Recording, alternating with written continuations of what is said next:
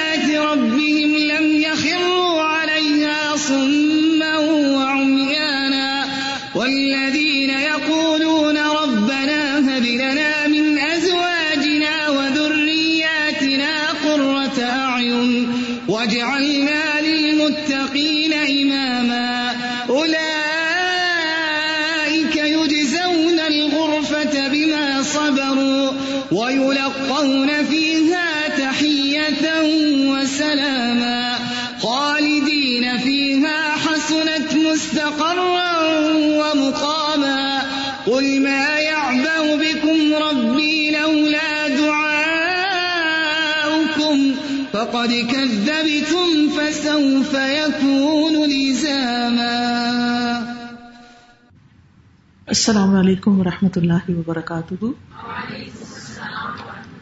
کیا حال ہے آپ سب کا؟ الحمد للہ نحمد ونسلی علی رسول الکریم۔ اما بعد، فاعوذ باللہ من الشیطان الرجیم۔ بسم اللہ الرحمن الرحیم۔ رب اشرح لی صدری ویسر لی امری۔ واحلل عقدۃ من لسانی یفقهوا قولی۔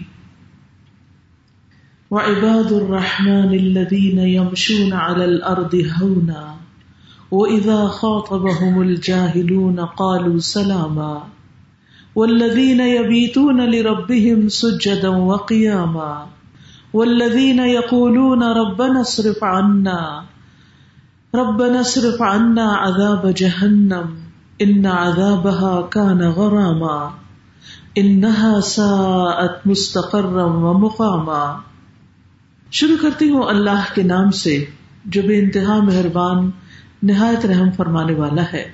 اور رحمان کے بندے تو وہ ہیں، جو زمین پر نرمی کے ساتھ چلتے ہیں۔ اور جب جاہل لوگ ان سے بات کرتے ہیں، تو وہ کہتے ہیں، سلام ہے تم پر۔ اور وہ جو اپنے رب کے لیے سجدہ کرتے ہوئے اور قیام کرتے ہوئے راتیں گزارتے ہیں۔ اور وہ جو کہتے ہیں، اے ہمارے رب ہم سے جہنم کا عذاب پھیر دے۔ بے شک اس کا عذاب ہمیشہ چمٹ جانے والا ہے۔ بے شک وہ بری جگہ ہے ٹھہرنے کی اور اقامت کی۔ اور وہ کہ جب وہ خرچ کرتے ہیں تو نہ فضول خرچی کرتے ہیں، نہ خرچ میں تنگی کرتے ہیں۔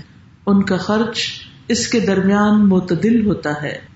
اور وہ جو اللہ کے ساتھ کسی دوسرے کو معبود نہیں پکارتے اور نہ اس جان کو قتل کرتے ہیں جسے اللہ نے حرام کیا ہے، مگر حق کے ساتھ۔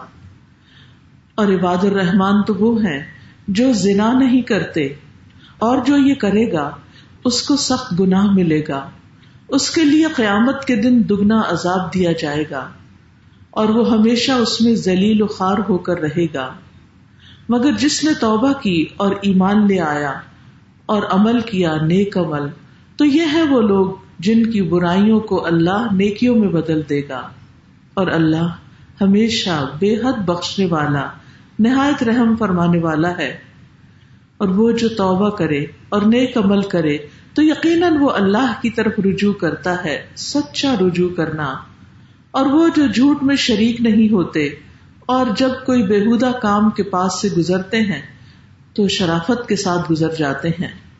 اور عباد الرحمان وہ ہیں کہ جب انہیں ان کے رب کی آیات کے ساتھ نصیحت کی جاتی ہے، تو ان پر بہرے اور اندھے ہو کر نہیں گرتے۔ اور وہ جو کہتے ہیں، اے ہمارے رب، ہمیں اپنی ازواج اور اولاد سے آنکھوں کی ٹھنڈک عطا فرما اور ہمیں متقین کا امام بنا۔ ان لوگوں کو جزا میں بالا خانے دیے جائیں گے۔ اس لیے کہ انہوں نے صبر کیا اور اس میں ان کا استقبال زندگی کی دعا اور سلام کے ساتھ کیا جائے گا۔ ہمیشہ اس میں رہنے والے ہیں۔ وہ ٹھہرنے اور رہنے کی اچھی جگہ ہے۔ کہہ دیجیے میرا رب تمہاری پرواہ نہیں کرتا اگر تمہارا پکارنا نہ ہو۔ سو، بے شک تم نے جھٹلا دیا۔ تو ان قریب اس کا انجام چمٹ جانے والا ہوگا۔ کہہ دیجیے میرا رب تمہاری پرواہ نہیں کرتا اگر تمہارا پکارنا نہ ہو۔ اگر تم نے جھٹلا دیا، تو انجام چمٹ جانے والا ہوگا۔ ان آیات میں عباد الرحمان کی بارہ صفات کا ذکر کیا گیا ہے۔ عباد الرحمان کون ہے؟ عباد عبد کی جمع ہے۔ اور عبد کا لفظ عبادت سے ہے۔ وہ جو رحمان کی عبادت کرنے والے ہیں۔ وہ جو رحمان کی اطاعت کرنے والے ہیں۔ وہ جو رحمان کے فرما بردار بندے ہیں۔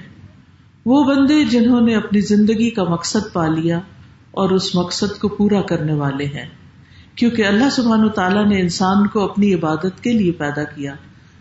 سورت ازاریات میں آتا ہے، وما خلق الجن والانس الا ليعبدون۔ کہ میں نے جن و انس کو اپنی عبادت کے لیے پیدا کیا۔ تو عباد الرحمان وہ ہوئے جو اللہ کی عبادت کرنے کے لیے تیار رہتے ہیں۔ اللہ تعالیٰ کی بات خوشی سے مانتے ہیں۔ ان کو اللہ تعالیٰ اپنے بندے کہتا ہے ویسے تو جتنی بھی مخلوق ہے وہ اللہ ہی کے بندے ہیں، کوئی مسلم ہو، نان مسلم ہو۔ لیکن اللہ تعالیٰ اپنے عبادت گزار بندوں کو خاص اپنے بندے کہہ کے پکار رہا۔ اور کسی بندے کے لیے یہ بہت بڑی خوشی کی بات ہوگی کہ جس کو رب اپنا بندہ کہے، جس کو اپنا کہے۔ تو یہاں رب کے بندے کون ہوتے ہیں؟ ان کی کچھ خصوصیات کا ذکر کیا گیا ہے۔ پہلی خصوصیت ان کی چال کے بارے میں بات کی گئی ہے۔ کہ رحمان کے بندے اپنی چال سے پہچانے جاتے ہیں۔ چلنا ایک ایسا کام ہے جو انسان دن بھر کرتا رہتا ہے۔ اور یہ چال جس کا یہاں ذکر کیا گیا ہے، یہ اصل میں سمبل ہے ان کی توازو کا ہمبلنس کا۔ وہ عباد الرحمان الدین یمشون الردی ہونن کہ رحمان کے بندے زمین پر نرمی سے چلتے ہیں یعنی دوسرے لفظوں میں بہت ہمبل ہوتے ہیں۔ ابن کثیر کہتے ہیں کہ وہ زمین میں سکینت اور وقار کے ساتھ چلتے ہیں، غرور اور تکبر کے ساتھ نہیں چلتے، اکڑ کر نہیں چلتے۔ جیسا کہ اللہ تعالیٰ ایک دوسری جگہ پر فرماتے ہیں، ولا تم شفل ارد مرحا۔ زمین پر اکڑ کے نہ چلو، نہ تم پہاڑ کی بلندی کو پہنچ سکتے ہو اور نہ ہی زمین کو پھاڑ سکتے ہو۔ اور ہارن کا لفظی مطلب ہوتا ہے آہستگی کے ساتھ چلنا۔ اس کا یہ مطلب نہیں کہ سستی کے ساتھ چلنا یا سلو چلنا۔ اس کا مطلب یہ ہے کہ چلتے ہوئے وقار اور سکینت کا لحاظ رکھنا۔ زمین پہ پاؤں مار مار کر نہیں چلنا۔ لوگوں کو متوجہ کر کے نہیں چلنا۔ بلکہ دوسروں کے لیے کمفرٹ دینا یعنی دوسروں کے لیے کمفرٹیبل ہونا۔ نبی صلی اللہ علیہ وسلم کی چال سے پتہ چلتا ہے کہ آپ آجز یا سست نہیں تھے یعنی آپ نرمی سے چلتے تھے۔ مگر سستی سے نہیں چلتے تھے۔ جب آپ چلتے تو زمین پر پاؤں جما کے چلتے تھے۔ پاؤں زمین پہ گھسیٹ کر نہیں چلتے تھے۔ آپ یوں چلتے تھے جیسے آپ کسی چیز پر ٹیک لگاتے ہوں۔ یعنی پر اعتماد، باوقار، پرسکون چال کے ساتھ قدموں پہ پورا زور ڈال کر لڑک لڑک کر نہیں یا پاؤں کھینچ کھینچ کر نہیں۔ کیونکہ اللہ سبحانہ تعالیٰ کو تکبر سے چلنا پسند نہیں۔ اور متکبرانہ چال چلنے والے کا انجام بھی بہت برا ہوتا ہے، جس کی مثال قانون کی ہمیں قرآن مجید سے ملتی ہے کہ وہ بہت اکڑ کر اور بہت غرور کے ساتھ چل رہا تھا کہ زمین میں دھس گیا اور وہ دھستا ہی چلا جا رہا ہے۔ ابن عمر سے مروی ہے کہ وہ کہتے ہیں، میں نے رسول اللہ صلی اللہ علیہ وسلم کو فرماتے ہوئے سنا کہ جو شخص اپنے آپ کو بڑا سمجھے یا اپنی چال میں تکبر کرے وہ اللہ سبحان تعالیٰ سے اس حال میں ملے گا کہ اللہ تعالیٰ اس سے ناراض ہوگا۔ تو انسان اپنی چال سے پہچانا جاتا ہے۔ مختلف لوگ جس طرح کی سوچ رکھتے ہیں، وہ ان کی چال میں نمایاں ہوتی ہے۔ سکینت سے چلنے کا حکم صرف عام روزمرہ زندگی میں نہیں، نماز کے لیے بھی ہے۔ یعنی اگر نماز کھڑی بھی ہوگی، جماعت کھڑی ہو گئی ہے، تو بھی منع کیا گیا ہے کہ دوڑ دوڑ کے اور ایک دوسرے کو کونی مارتے ہوئے یا پش کرتے ہوئے یا دھکا دے کے نہیں جائے جیسے حرم میں عام طور پر ہوتا ہے کہ نماز کے وقت میں بعض اوقات دوسروں کا خیال نہیں رکھا جاتا۔ تو یہاں پر یہ بتایا گیا کہ رحمان ان بندوں کو پسند کرتا ہے کہ جن کی چال نرم ہوتی ہے، جن کے اندر آجری ہوتی ہے، وہ جو دوسرے انسانوں کو انسان سمجھتے ہیں اور ان کو تکلیف دینے سے بچتے ہیں۔ دوسری صفت عباد الرحمان کی گفتگو کیسی ہوتی ہے؟ فرمایا وہ ادا خاطبہم الجاہلون قالوا سلاما۔ کہ جب جاہل ان سے خطاب کرتے ہیں، ان سے بات کرتے ہیں اکڑ پن سے، تو وہ جواب میں سلامتی کا رویہ اختیار کرتے ہیں، ان کو سلام کر دیتے ہیں۔ یعنی دوسرے لفظوں میں، حلیم التبا ہوتے ہیں، شفیق ہوتے ہیں۔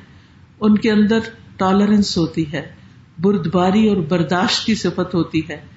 کہ دوسرا شخص اگر سمجھداری کا ثبوت نہیں دے رہا اور یہ سمجھ رہے ہیں کیونکہ اللہ نے ان کو سمجھ دی ہے، باشعور زندگی بسر کرتے ہیں۔ تو یہ دوسروں کے ساتھ حماقت کا مظاہرہ نہیں کرتے۔ جزا اتن سی اتن بھی ہا تو ہے، لیکن یہاں رحمان کے بندوں کی صفت کیا ہے کہ وہ ان کے ساتھ آجزی کے ساتھ بات کریں۔ یعنی جب جاہل لوگ بری بات کہہ کے حماقت کا مظاہرہ کرتے ہیں، تو یہ جواب میں مقابلے میں درگزر کا رویہ اختیار کرتے ہیں۔ معاف کرتے ہیں اور خیر کے علاوہ کوئی بات نہیں کرتے۔ ان کی سرشت میں ہی ایک خوبصورت رویہ ہوتا ہے کہ جس سے یہ دوسروں کے ساتھ پیش آتے ہیں۔ فرعون جیسے سرکش بادشاہ کے سامنے جاتے ہوئے اللہ سبحان تعالیٰ نے حضرت موسا علیہ السلام اور ہارون علیہ السلام کو جو نصیحت کی تھی وہ کیا تھی کہ اذهبا الى فرعون انه طغى فقول له قولا لینا۔ لعله يتذكر او يخشى کہ جاؤ فرعون کی طرف، اس نے بڑی سرکشی کی۔ یعنی سخت اکڑ بن کا ثبوت دیا، جہالت کا ثبوت دیا۔ لیکن تم نے کیسے معاملہ کرنا ہے؟ اس کے مقابلے میں ویسا نہیں بننا۔ فرمایا فقول الح قولا لینا۔ اس کے سامنے نرمی سے بات کرنا ہے۔ شاید کہ وہ نصیحت قبول کر لے یا اللہ سے ڈر جائے۔ یعنی نرم بات کی اپنی ایک تاثیر ہوتی ہے۔ اور مومن جو ہے وہ برائی کا جواب برائی سے نہیں دیتا۔ نبی صلی اللہ علیہ وسلم کی صفت یہی بتائی گئی۔ صحیح بخاری میں آتا ہے کہ ولا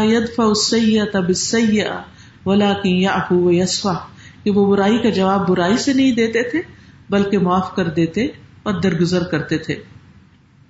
یہاں بنیادی طور پر بتانا یہ مقصود ہے کہ عباد الرحمان جو ہے وہ بد اخلاقی کے جواب میں بد اخلاقی کا مظاہرہ نہیں کرتے۔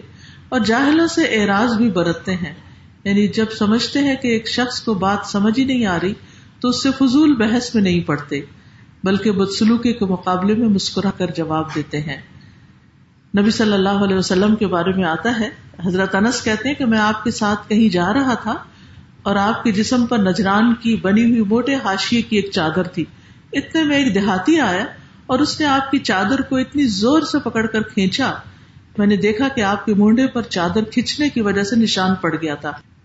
پھر اس نے کہا، اے محمد، جو مال اللہ نے آپ کو دیا ہے، اس میں سے مجھے بھی دینے کا حکم دیجیے تو آپ صلی اللہ علیہ وسلم اس کی طرف متوجہ ہوئے، مسکرائے اور آپ نے حکم دیا کہ اس کو کچھ دے دیا جائے۔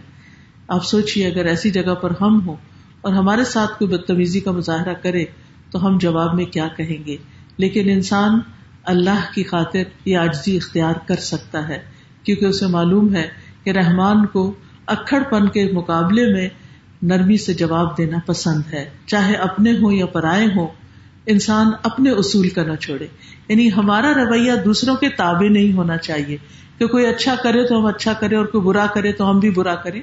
نہیں، کوئی اچھا کرے تب بھی ہم اچھا کریں اور کوئی برا کرتا ہے تب بھی ہم اپنے پرنسپل اپنے اصول اور اپنے اخلاق سے پیچھے نہ ہٹے تیسری صفت عباد الرحمان کی، کہ وہ راتوں کو نماز پڑھنے والے ہوتے ہیں۔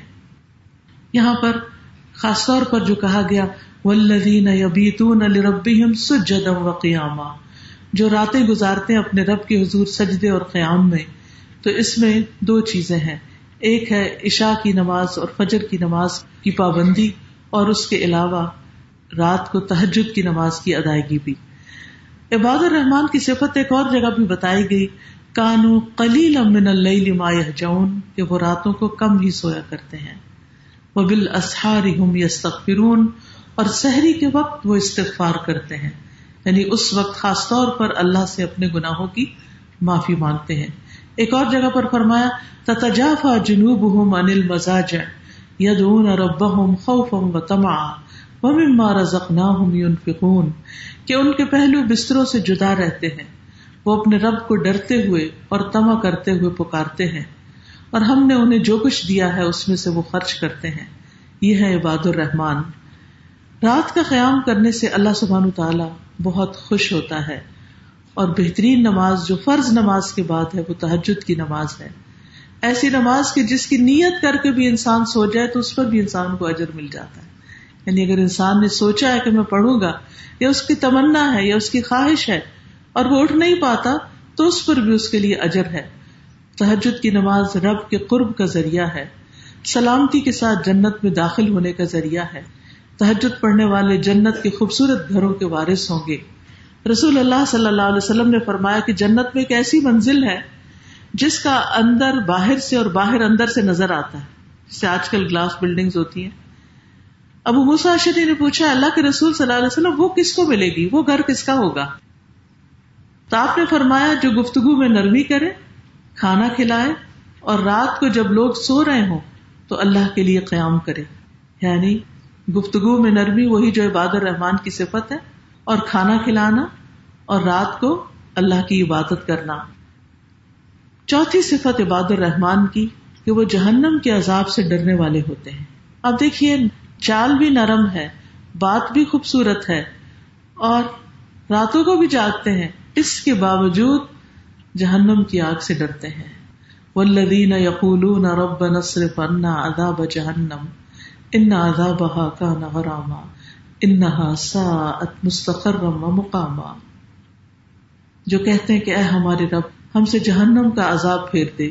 بے شک اس کا عذاب ہمیشہ چمٹ جانے والا ہے۔ وہ بہت بری ہے، ٹھہرنے کی جگہ اور اقامت کی جگہ۔ حقیقت یہ ہے کہ جس انسان کو جہنم کی حقیقت سمجھ آ جائے، پھر ہو نہیں سکتا کہ اس کی زندگی بدل جائے۔ جہنم کی حقیقت سمجھنے پر انسان اندر باہر سے بدل جاتا ہے۔ رسول اللہ صلی اللہ علیہ وسلم نے فرمایا، میں وہ کچھ دیکھتا ہوں جو تم نہیں دیکھ سکتے، اور وہ کچھ سنتا ہوں جو تم نہیں سنتے۔ آسمان چرچرانے لگے، اور ان کا حق بھی ہے کہ وہ چرچرائیں۔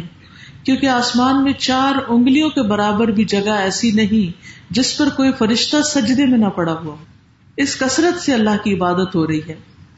اور اگر تمہیں وہ باتیں معلوم ہوتی جو میں جانتا ہوں، تو تم بہت کم ہنستے اور بہت زیادہ روتے اور بستروں پر عورتوں سے لطف اندوز نہ ہو سکتے اور پہاڑوں کی طرف نکل جاتے تاکہ تم اللہ کی پناہ میں آ جاؤ۔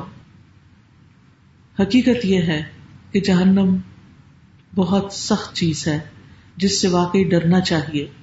فرشتے مسلسل اس کی آگ بھڑکا رہے ہیں اور چہروں کو جھلسا دینے والی آگ ہے اس کی، کھال ادھیڑ دینے والی اور چمٹ جانے والی۔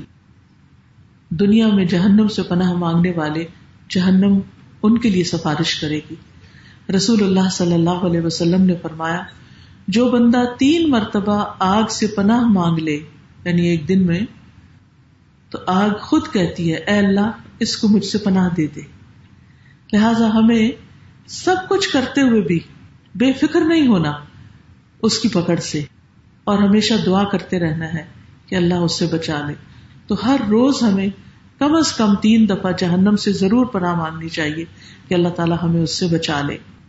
پانچویں چیز عباد الرحمان کی صفت ہے، خرچ میں میانہ روی اختیار کرنے والے اللہ تعالیٰ ان کو جتنا بھی مال دیتا ہے، اس کو فضول نہیں اڑاتے، ضائع نہیں کرتے۔ ولدین اذا انفقوا لم يسرفوا ولم يقتروا وكان بين ذلك قواما۔ کہ عباد الرحمان جو ہے عباد الرحمان خرچ کرنے میں میانہ روی اختیار کرتے ہیں۔ فضول خرچ نہیں ہوتے۔ قرآن مجید میں آتا ہے سورت بنی اسرائیل میں، ولا تجعل يدك مغلولة۔ الى عنقك ولا تبسطها كل البسط۔ نہ اپنا ہاتھ اپنی گردن سے بندھا ہوا لے کر آؤ یعنی بندھا ہوا مت رکھو کہ کچھ خرچ ہی نہ کرو۔ اور نہ ہی اسے کھول دو پوری طرح کھولنا کہ جو کچھ ہے بس دے ہی ڈالو۔ اعتدال کی راہ۔ مال جو ہے وہ ہر امت کے لیے ایک آزمائش رہی ہے۔ ہر امت کی ایک آزمائش رہی ہے اور ہماری امت یعنی نبی صلی اللہ علیہ وسلم کی جو امت ہے، اس کی آزمائش اور اس کا فتنا مال ہے۔ اس لیے اس معاملے میں خاص طور پر محتاط ہونے کی ضرورت ہے کہ مال کا آنا بھی ایک امتحان ہے، مال کا جمع کرنا بھی ایک امتحان ہے، اور مال کا خرچ کرنا بھی ایک امتحان ہے۔ قیامت کے دن انسان کے قدم حشر کے میدان سے ٹلیں گے نہیں جب تک وہ پانچ سوالوں کا جواب نہ دیتے جن میں سے ایک سوال یہ ہوگا کہ مال کہاں سے کمایا؟ یعنی what was your source of income کہ کہاں سے تم نے حاصل کیا؟ حلال سے، حرام سے، جائز یا ناجائز، حق کے ساتھ یا نہ حق اور پھر ایک سوال یہ ہوگا کہ وہ خرچ کہاں کیا؟ ایک تو آپ دیکھیے نا کہ دنیا میں جو حکومتیں ہوتی ہیں، وہ لوگوں سے پوچھتی ہیں، کیا تمہاری آمدنی ہے؟ سالانہ آمدنی کتنی ہے؟ اور اس پر کتنا ٹیکس پے کرتے ہو؟ خرچ کہاں کہاں کرتے؟ پورے ریکارڈ دیکھے جاتے ہیں۔ اسی طرح یہ تو کچھ بھی نہیں، اصل حساب تو آخرت میں ہونے والا ہے۔ کہ انسان سے جب پوچھا جائے گا کہ تم نے کیا کمایا اور تم نے کیا خرچ کیا؟ نبی صلی اللہ علیہ وسلم نے فرمایا، اللہ تعالیٰ تمہارے لیے تین باتیں پسند نہیں کرتا، بلا وجہ کی گفتگو، مال کو ضائع کرنا اور بہت زیادہ سوال کرنا۔ یعنی ہر چیز کے بارے میں بس کسی کے پاس بھی بیٹھ جائیں، اس کی ذاتی زندگی کے بارے میں سوال، اس کے لباس کے بارے میں، اس کی ایسی چیزوں کے بارے میں سوال کے جو اس کو زچ کر دیں، ناپسندیدہ ہو اسی طرح دین کے معاملے میں بھی بہت زیادہ بحث مباحثہ اور سوال جواب نہیں کرنے چاہیے، کیونکہ اس سے بھی انسان کے لیے زندگی تنگ ہوتی ہے۔ پھر یہ یاد رکھیے مال کے معاملے میں کہ اصراف نہیں کرنا۔ اصراف کیا ہوتا ہے؟ اپنی لمٹ سے زیادہ خرچ کرنا۔ جتنی تنخواہ ہے اس سے زیادہ خرچ کرنا اور ایسا لباس پہننا یا ایسا رہن سہن اختیار کرنا جو ضرورت سے زائد ہو اور حد سے گزرا ہوا ہو۔ قرآن مجید میں آتا ہے کلو وشربو ولا تصرفو ان يحب المصرفین کھاؤ اور پیو اور حد سے نہ گزرو۔ بے شک وہ حد سے گزرنے والوں سے محبت نہیں کرتا۔ یعنی ایسے لوگ اللہ کے محبوب نہیں رہتے۔ اور ایک اور جگہ پر آتا ہے، ان المبدرین کانو اخوان الشیاطین۔ کہ فضول خرچ لوگ جو ہیں وہ شیطان کے بھائی ہوتے ہیں۔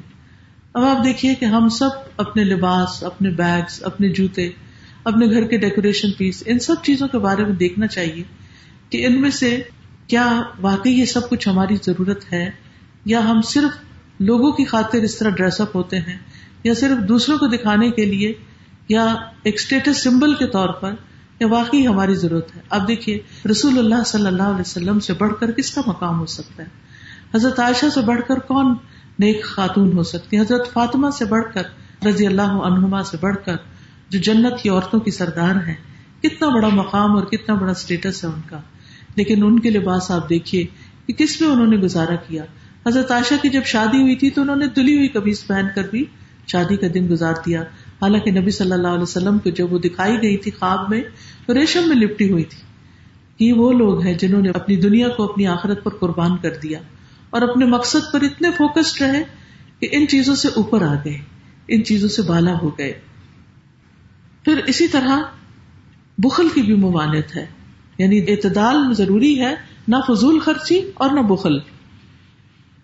ابو حرار رضی اللہ عنہ سے روایت ہے کہ رسول اللہ صلی اللہ علیہ وسلم نے فرمایا کہ بکیل اور خرچ کرنے والے کی مثال دو آدمیوں کی مثال کی طرح ہے۔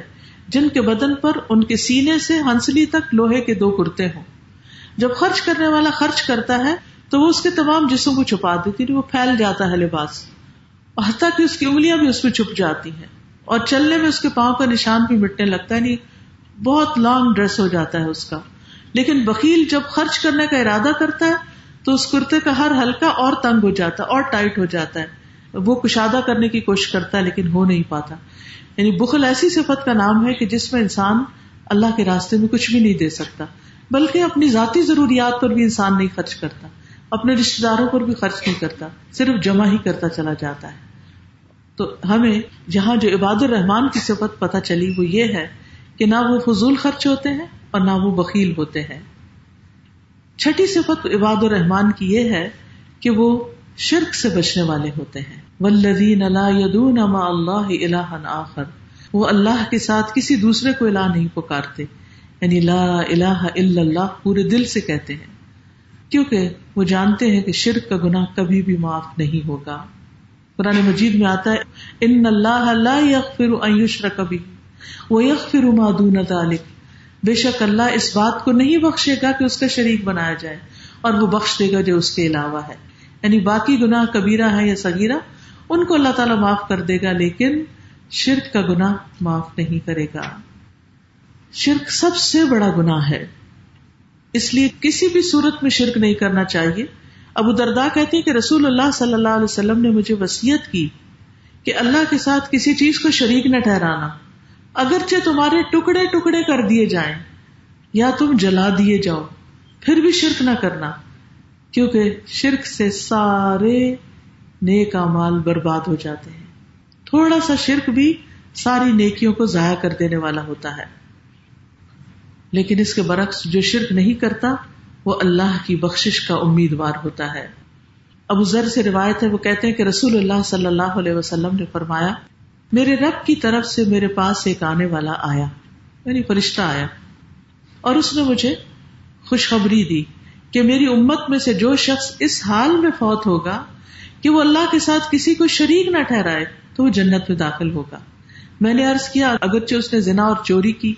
فرمایا ہاں اگرچہ اس نے زنا اور چوری کی، وہ اللہ تعالیٰ معاف کر دے گا، لیکن شرک اگر ہوگا تو پھر نہیں۔ ہاں اگر شرک نہیں کیا اور اس نے اپنے بڑے بڑے گناہوں سے معافی مانگ لی، تو اللہ تعالیٰ اس کو معاف کر دے گا۔ یعنی حدیث کا جو مفہوم بنتا ہے۔ ساتویں چیز، ساتویں صفت۔ کہ وہ کسی جان کو ناحک قتل نہیں کرتے۔ ولا النفس التي حرم اللہ اللہ بالحق۔ یعنی رحمان کے بندے وہ ہیں جو اپنے آپ کو قتل سے دور کر لیتے ہیں۔ یعنی وہ سوچتے بھی نہیں کہ وہ کسی کو قتل کرے، کیونکہ یہ کبیرہ گناہ ہے۔ ابن عباس کی رائے میں یہ ہے کہ قتل کرنے والا جو ہے، وہ بھی جہنم میں ہمیشہ کے لیے رہے گا، اس کی بھی معافی نہیں۔ لیکن اصل بات یہ ہے کہ اگر کسی شخص کو قتل کے بعد بھی احساس ہو جاتا ہے کہ اس نے جرم کیا، گناہ کیا اور وہ اللہ سے رو رو کے معافی مانگتا ہے اور اس کا کفارہ ادا کر دیتا ہے، تو امید ہے کہ اللہ تعالیٰ اس کو معاف کر دے گا۔ رسول اللہ صلی اللہ علیہ وسلم نے فرمایا، ایک مسلمان کی دوسرے مسلمان پر ہر چیز حرام ہے، اس کا خون، اس کا مال اور اس کی عزت و آبرو۔ تو اس کی حرمت کی حفاظت کرنے والے کے لیے جنت کے ہر دروازے سے پکار آ رہی ہوگی۔ کہ تم ہمارے رستے سے جنت میں داخل ہو جاؤ۔ مومن کی جان کی بڑی حرمت ہے۔ ایک مومن کا قتل ہونا اللہ کے نزدیک تمام دنیا کے تباہ ہونے سے زیادہ بڑا جرم ہے۔ یعنی ساری دنیا ختم ہو جائے، وہ ایک طرف اور ایک مومن بندے کو کوئی مار ڈالے، وہ ایک طرف یعنی اتنا بڑا گناہ ہے، اتنا بڑا نقصان ہے۔ نا خون بہانا جو ہے وہ جنت کے دروازے پر رکاوٹ بن جائے گا۔ رسول اللہ صلی اللہ علیہ وسلم نے فرمایا ہے، اگر کسی میں یہ ہمت ہو کہ وہ اپنے اور جنت کے مابین کسی مسلمان کے خون کی ایک لپ بھی حائل نہ ہونے دے، تو وہ ایسا کرے۔ جسے وہ مرغی ذبح کرنے کی طرح بے قیمت سمجھ کے بہاتا ہے۔ کیونکہ جب بھی کوئی کسی دروازے پر جائے گا جنت کے، تو اللہ اس کے اور جنت کے مابین اس خون کو حائل کر دے گا۔ یعنی پھر وہ جنت میں نہیں جا سکے گا۔ تو اگر کسی سے کوئی ایسا جرم ہو گیا ہو، تو اسے چاہیے کہ معافی مانگ لے۔ اب دیکھیے، آپ سوچ رہے کہ الحمد للہ ہم نے تو کبھی کسی کا قتل نہیں کیا اور ہم سوچ بھی نہیں سکتے۔ لیکن افسوس یہ ہے کہ اب مائیں اپنے ہی بچے کو قتل کرنے میں گریز نہیں کرتی۔ کتنی ہی بار لوگ ابارٹ کرا لیتے ہیں بچے کو اور ان کا خون یعنی وہ چاہے، وہ دنیا میں ابھی نہیں آیا یعنی کچھ لوگ تو اس کے بھی مرتکب ہو جاتے ہیں کہ بچوں کو جا کے کوڑے کے ڈھیر پہ پھینک دیتے ہیں، وہ جیے یا مرے وہ بھی ایک قتل اولاد کی شکل ہے۔ اسی طرح پیٹ کے بچے کو بعض اوقات یہ کہہ کے ڈاکٹر کے کہنے پر مروا دیا جاتا ہے کہ بچہ اب نارمل پیدا ہوگا۔ حالانکہ کس نے دیکھا؟ کئی مرحلوں سے بچہ گزرتا ہے پیٹ سے اور شفا اللہ کے ہاتھ میں ہے۔ اگر یہ پتا چلے کہ بچے کے اندر کوئی خاص بیماری ہے تو انسان دعا کرنا شروع کر دے۔ اللہ تعالیٰ کسی بھی وقت اس کو کن کہہ کے ٹھیک کر سکتا ہے؟ میرے سامنے ایک مثال ہے، ایک خاتون تھی، ان کو ڈاکٹر نے کہہ دیا کہ بچہ جو ہے، یہ اب نارمل پیدا ہوگا۔ تو انہوں نے مجھے فرسٹریشن میں فون کیا۔ میں نے ان سے کہا کہ دیکھیں، چاہے وہ نارمل ہے یا نارمل کسی بھی جان کو ہمیں حق نہیں دیا گیا کہ ہم اس کی جان لیں۔ یعنی انسان کو یہ حق نہیں دیا گیا کہ وہ کسی انسان کی جان لے۔ ہر جان محترم ہے، چاہے وہ پورا بچہ یا آدھا بچہ یا جیسا بھی۔ تو اس پر انہوں نے دعائیں شروع کر دی کہ میں مار تو نہیں سکتی اس بچے کو، لیکن میں دعا ضرور کروں گی۔ اور الحمد للہ ان کا بچہ جب پیدا ہوا تو وہ باقی بچوں سے بھی زیادہ خوبصورت اور زیادہ اچھا تھا۔ اور پھر وہ پاکستان لائی مجھے ملوانے کے لیے کہ یہ ہے وہ بچہ جس کی جان لینے کے پیچھے ڈاکٹر پڑ گئے تھے۔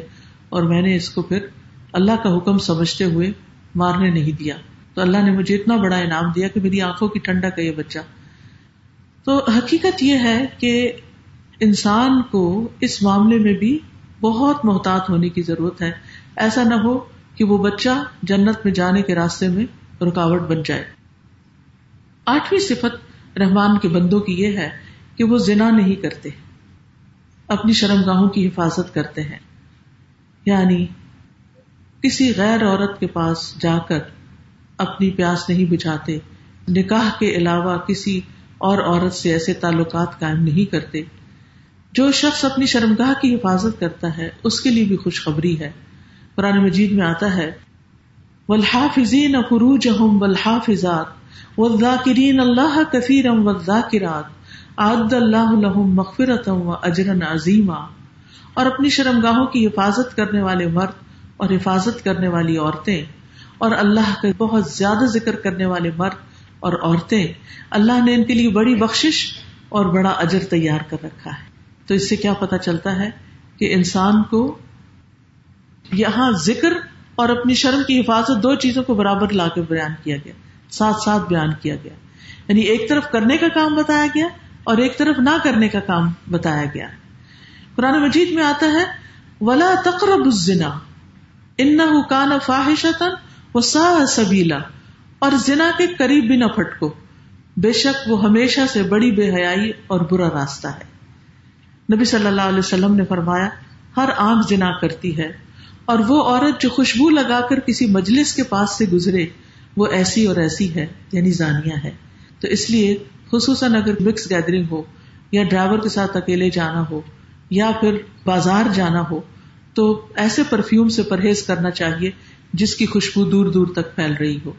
ہاں اگر انڈر آرمز یا ایسے جسم کے اندر کوئی چیز لگائی ہوئی ہے جو ہلکی پھلکی ہے، جو دوسروں تک نہیں پھیلتی، تو اس کا کوئی حرج نہیں۔ پھر آپ صلی اللہ علیہ وسلم نے یہ بھی فرمایا کہ ابن آدم پر اس کے زنا سے حصہ لکھ دیا گیا، جو لامحالہ اسے ملے گا۔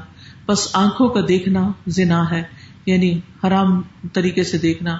کانوں کا زنا سننا ہے، زبان کا زنا گفتگو کرنا ہے، اور ہاتھوں کا زنا پکڑنا ہے، پاؤں کا زنا چلنا ہے۔ اور دل کا زنا، گناہ کی خواہش اور تمنا کرنا ہے اور شرمگاہ اس کی تصدیق کرتی ہے یا اس کو جٹلا دیتی ہے یعنی اس کو ایکسپٹ کر لیتی ہے ایسی آفر کو، یا پھر اس کو ریجیکٹ کر دیتی ہے۔ رسول اللہ صلی اللہ علیہ وسلم نے فرمایا، جب آدمی زنا کرتا ہے تو ایمان اس سے نکل جاتا ہے اور اس پر ایک سائے کی طرح مسلط ہو جاتا ہے۔ جب اس زنا سے فارغ ہوتا ہے تو ایمان واپس اندر لوٹ کے آتا ہے۔ تو اس لیے انسان کو احتیاط برتنی چاہیے کہ ایسا نہ ہو اس حال میں موت آ جائے اور انسان ایمان کے بغیر دنیا سے رخصت ہو۔ نبی صلی اللہ علیہ وسلم نے فرمایا، اے عرب کی ہلاکت، اے عرب کی ہلاکت، میں تم سے جس چیز کے بارے میں سب سے زیادہ ڈرتا ہوں، وہ زنا اور چھپی ہوئی شہبت ہے یعنی چھپ چھپ کے غلط کام کرنا۔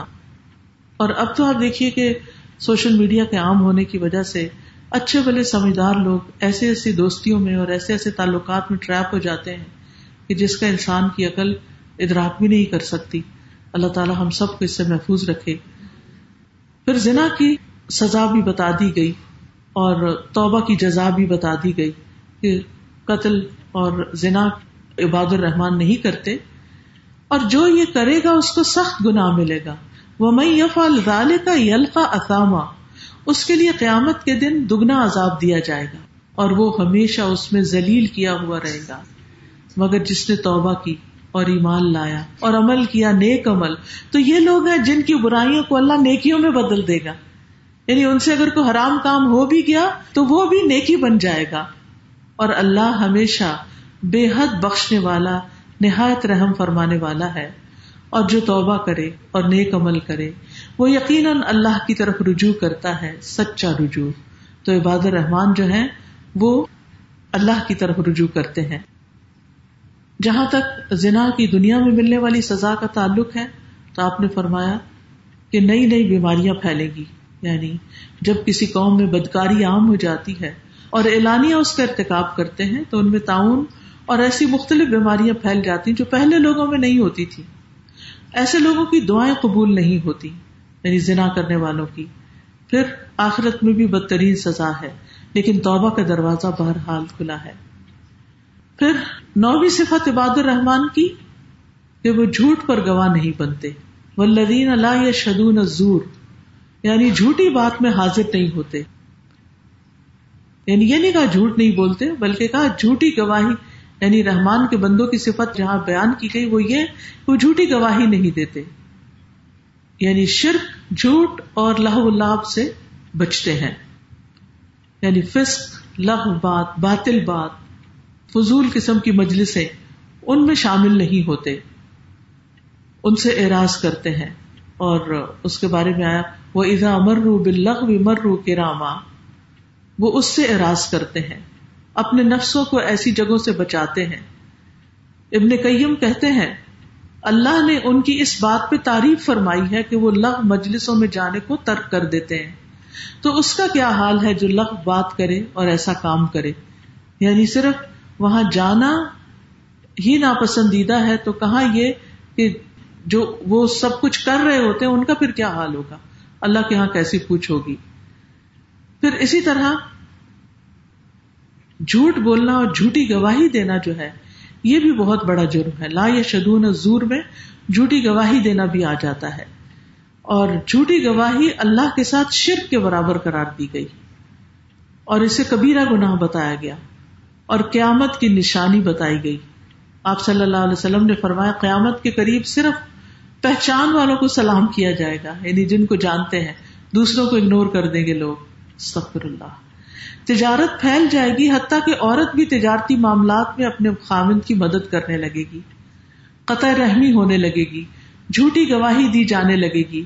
سچی گواہی کو چھپایا جائے گا اور قلم کا بہت چرچا ہوگا۔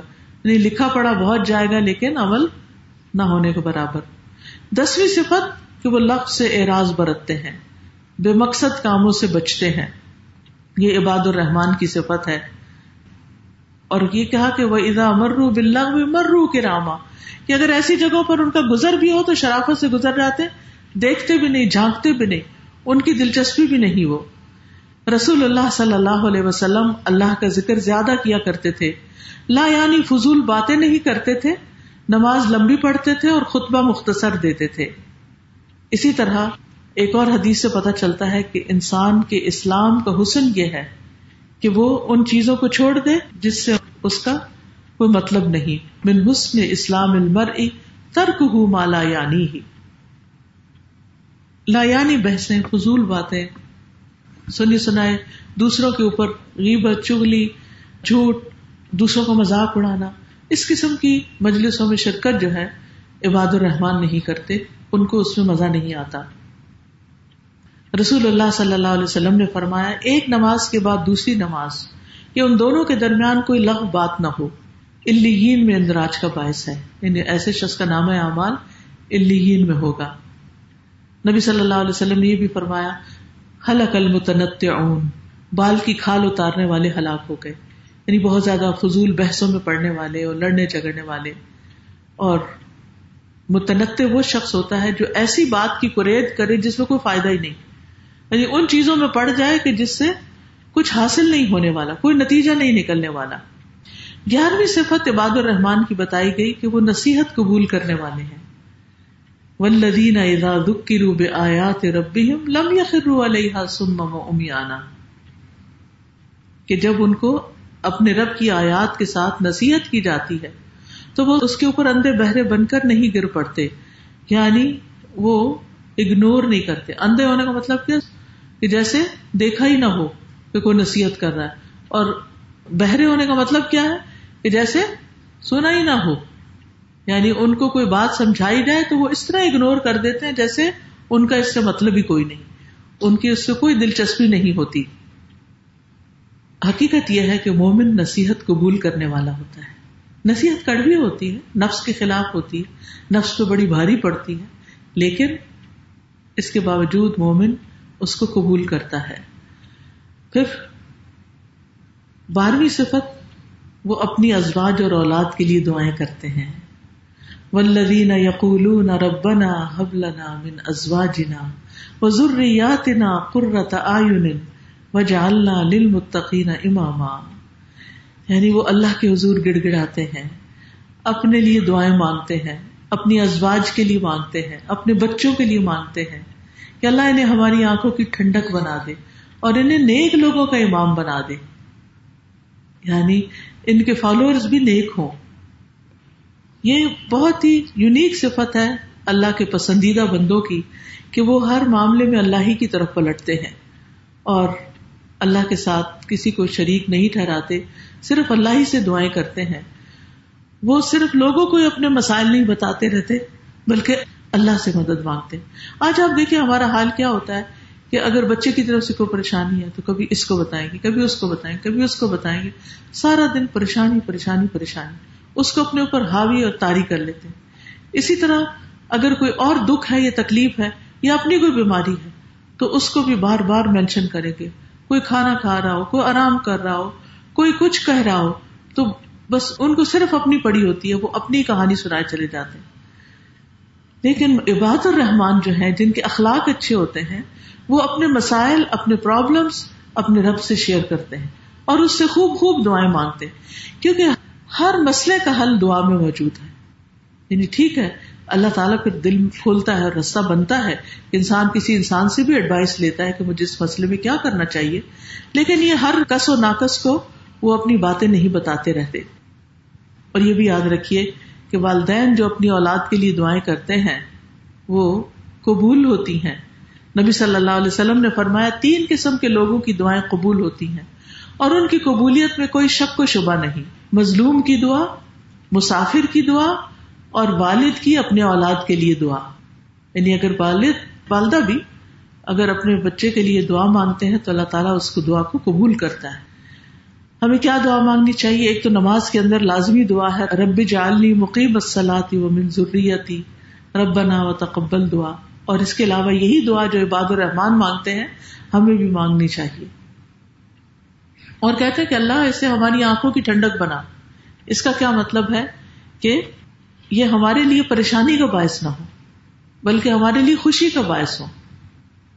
ایک دعا ہے بڑی خوبصورت حدیث میں سکھائی گئی اللہ انی اعوذ بک من جار السوء ومن زوج تشیبنی قبل المشیب ومن ولد یکون علی ربا ومن مال یکون علی عذابا ومن خلیل ماکر عینہ ترانی و قلبہ یرعانی، ان رآ حسرتا دفنہا و ان رآ سیئتا ازاعہا اے اللہ، میں تیری پناہ طلب کرتا ہوں، برے پڑوسی سے ایسی بیوی سے یا بیوی شوہر کے لیے ایسے ساتھی سے جو مجھے بڑھاپے سے پہلے بوڑھا کر دے، پریشان کر کر کے۔ اور ایسی اولاد سے جو میری آقا بن بیٹھے۔ ایسے مال سے جو میرے لیے عذاب کا باعث بنے۔ ایسے چال باز دوست سے بچا جس کی آنکھیں تو مجھے دیکھ رہی ہوں اور جس کا دل میری نگرانی کرتا ہو یعنی میرے ہی خلاف چالے چل رہا ہو اور اگر وہ نیکی کی بات دیکھے تو اس کو دبا دے، کہیں مینشن ہی نہ کرے۔ اور اگر کوئی برائی دیکھے تو خوب پھیلا دے۔ تو اللہ ہمیں ایسے دوستوں، ایسی اولاد اور ایسے سب لوگوں سے بچا کے رکھے اور ہماری اولاد کو اللہ تعالیٰ ہدایت عطا فرمائے۔ بما صبروا۔ اب ان کی جزا بتا دی گئی آخر میں کہ ان کو جنت میں بالا خانہ دیا جائے گا۔ اس لیے کہ انہوں نے صبر کیا۔ بیما صبر نفیحا تحیتم و سلامہ اور اس میں ان کا استقبال زندگی کی دعا اور سلام کے ساتھ کیا جائے گا۔ ہمیشہ اس میں رہنے والے ہیں۔ خالدین افیحا حسنت مستقر و مقامہ کتنی اچھی ہے وہ ٹہرنے اور رہنے کی جگہ۔ یعنی جنت۔ جنت ایسی جگہ ہے جسے کسی آنکھ نے دیکھا نہیں اور کسی کان نے سنا نہیں۔ لیکن انتہائی زیب و زینت والی اور خوبصورت جگہ ہے۔ نبی صلی اللہ علیہ وسلم نے فرمایا بے شک اللہ تعالیٰ قیامت والے دن جنت کو بلائے گا۔ وہ زینت اور سجاوٹ اور نمائش و آرائش کے ساتھ آئے گی۔ پھر اللہ تعالیٰ اعلان کرے گا، میرے وہ بندے کہاں ہیں جنہوں نے میرے راستے میں جہاد کیا اور ان سے جہاد کیا گیا، ان سے قتال کیا گیا۔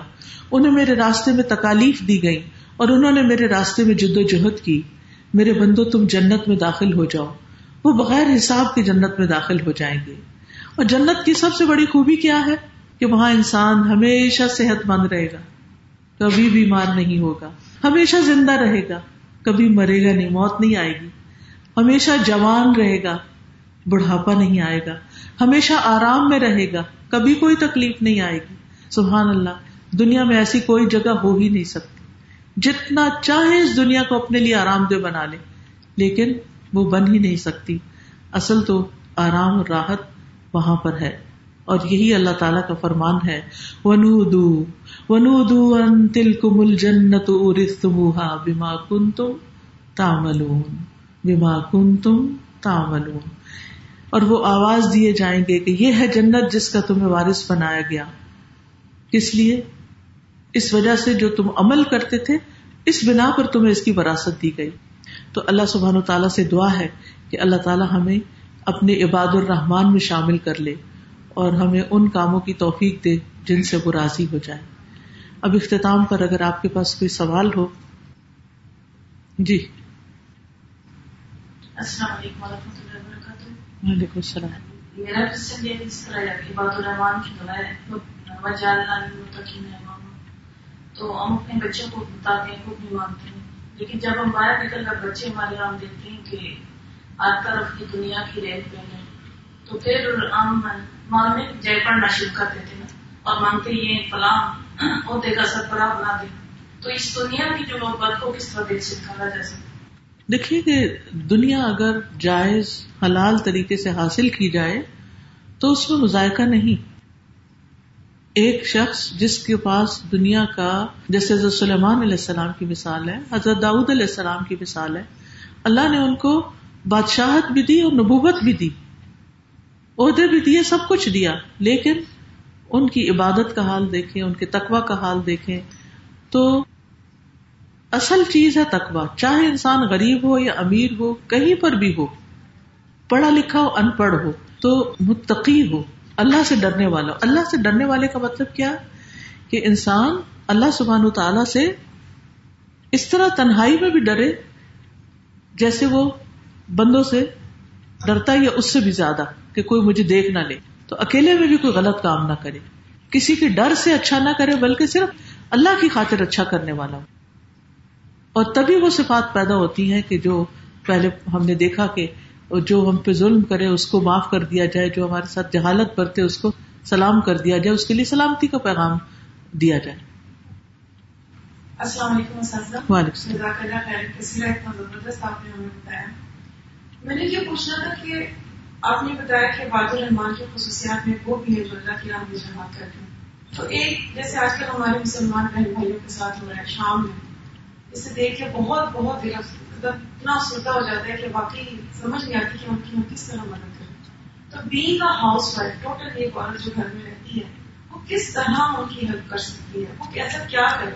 کہ اس کا دل بھی تھوڑا مطمئن ہو اور وہ اس اس میں آئے کہ اللہ تعالیٰ کے بعد میں یہ نہ، ہم یہ نہ کہہ سکیں۔ تو کوئی اپنا حصہ شیئر نہیں جی۔ اس میں آپ دیکھیے کہ ہر شخص کے اوپر ہر چیز کی ذمہ داری نہیں ہے، ٹھیک ہے؟ کتال کی ذمہ داری عورتوں پر نہیں ہے، ٹھیک؟ اور دوسرا یہ ہے کہ انسان کسی وقت، کسی بھی جگہ کسی کے لیے بھی دعا کر سکتا ہے۔ ہر مظلوم کے لیے دعا کرنی چاہیے، جہاں بھی دنیا میں ہو۔ اور ان سب واقعات سے سبق یہ لینا چاہیے کہ کہیں اللہ کو ہم تو ناراض نہیں کر رہے۔ کہیں ایسا نہ ہو کہ اللہ کا عذاب ہم پر آ جائے کہیں ایسا نہ ہو کہ ہماری کوئی پکڑ ہو جائے۔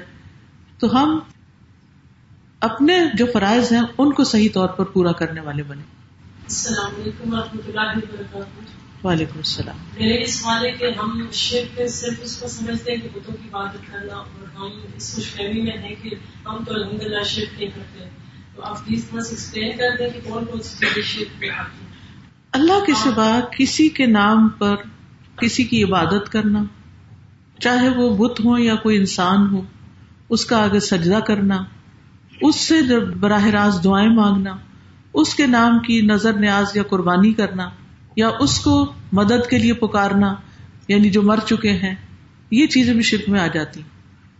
السلام علیکم اللہ وعلیکم السلام ورحمۃ اللہ۔ سازا یہ کہ ابھی آپ نے باد الرحمان کی اتنی زبردست خصوصیات بتانی ہیں۔ اور ان کی خوبیاں بتانی سازا اس کے بارے میں کیا ہے کہ جب ایک عورت اگر اپنے شوہر سے پہلے فوت ہو جائے یا شوہر بیوی سے پہلے فوت ہو جائے، تو وہ کیا جنت میں ایک دوسرے سے ملاقات کریں گے؟ اور سازا ایک اور کنسپٹ ہمارے یہاں بہت زیادہ عام ہے کہ اگر شوہر مر جائے بیوی سے پہلے، تو وہ کہتے ہیں کہ ان کا نکاح ختم ہو گیا۔ تو اس چیز سے ہمارے اندر بڑی زیادہ کنفیوژن ہے؟ پلیز اگر ہو سکتا ہے اس بات کے اوپر تھوڑی سی روشنی رکھ پائیں گے جی مرنے سے نکاح ختم نہیں ہوتا۔ یعنی اس کی کوئی دلیل موجود نہیں ہے کہ شوہر فوت ہو جائے تو اس کا بیوی سے نکاح ٹوٹ جاتا ہے۔ یعنی اب وہ فوت ہو چکا ہے۔ نکاح ٹوٹتا ہے طلاق دینے سے۔ ٹھیک ہے نا؟ تو اب اگر یہ عورت دوبارہ شادی نہیں کرتی یعنی لوگوں نے شاید اسی سے یہ بات نکال لی کہ وہ چونکہ دوبارہ شادی کر سکتی ہے تو نکاح ٹوٹ گیا اس سے۔ تو نکاح تو زندہ انسان سے ہوتا ہے نا۔ لیکن وہ اسٹل اس کی بیوی ہے۔ اگر وہ نیک ہے، پہلا شخص مرد بھی اور یہ عورت بھی نیک ہے تو اس جنت میں ملیں گے۔ لیکن اگر ایک ایک طرف ہے اور دوسرا دوسری طرف ہے تو پھر وہ ہمیشہ کے لیے جدائی ہو جائے گی۔ ٹھیک ہے؟ اور یہ کہنا کہ عورت اس کا چہرہ بھی نہ دیکھے اور عورت سے اس کا کوئی تعلق نہیں رہا تو یہ بالکل غلط بات ہے اس کی کوئی حقیقت نہیں۔ بہت بہت شکریہ۔ سبحان اللہ والحمد للہ ولا الہ الا اللہ واللہ اکبر ولا حول ولا قوة الا باللہ العلی العظیم۔ اللہم صلی علی محمد وعلى آل محمد كما صلیت علی ابراہیم وعلى آل ابراہیم انک حمید مجید. اللہم بارک علی محمد وعلى آل محمد كما بارکت علی ابراہیم و الا آل ابراہیم ان کا حمید مجید. ربنا آتنا فی الدنیا حسنتن وفی الآخرة حسنة وقنا عذاب النار. ربنا لا تزغ قلوبنا بعد إذ هديتنا وهب لنا من لدنك رحمة إنك أنت الوهاب. ربنا هب لنا من أزواجنا وذرياتنا قرة أعين واجعلنا للمتقين إماما. یا حی یا قیوم برحمتک استغیث ربنا لا تواخذنا ان نسینا او اخطأنا ربنا ولا تحمل علينا اسرا كما حملته على الذين من قبلنا. ربنا ولا تحملنا ما لا طاقة لنا به. واعف عنا واغفر لنا وارحمنا انت مولانا. فانصرنا على القوم الكافرين. یا اللہ پاک، جو کچھ ہم نے پڑھا ہے، اللہ ہمیں اس پر عمل کرنے والا بنا۔ اللہ تو ہمیں اپنا بندہ بنا لے۔ اپنے محبوب بندوں میں شامل کر لے، اپنے مقرب بندوں میں شامل کر لے۔ اللہ ہمیں نیکیوں کی توفیق دے دے، ہمت دے دے، صحت اور عافیت دے دے۔ اللہ اس دنیا سے اس حال میں جائیں کہ تو ہم سے راضی اور ہم تجھ سے راضی اور خوش ہوں۔ ہمارا واپسی کا سفر خوشی کا سفر ہو۔ یا اللہ، تو ہم سب کی قبروں کو روشن کر دینا اور ہم سب کو معاف کر دینا، ہمارا حساب آسان کر دینا۔ یا اللہ تو ہمیں اپنی اولاد کی طرف سے آنکھوں کی ٹھنڈک عطا فرما، اپنے شوہر کی طرف سے آنکھوں کی ٹھنڈک عطا فرما اور ہمارے دکھ، تکلیفیں، پریشانیاں دور فرما۔ یا اللہ، ہمارے ملک پر اپنی رحمت نازل فرما۔ یا رب العالمین، تو ہماری افواج کی حفاظت فرما اور ان کو دن دگنی، رات چگنی ترقی عطا فرما۔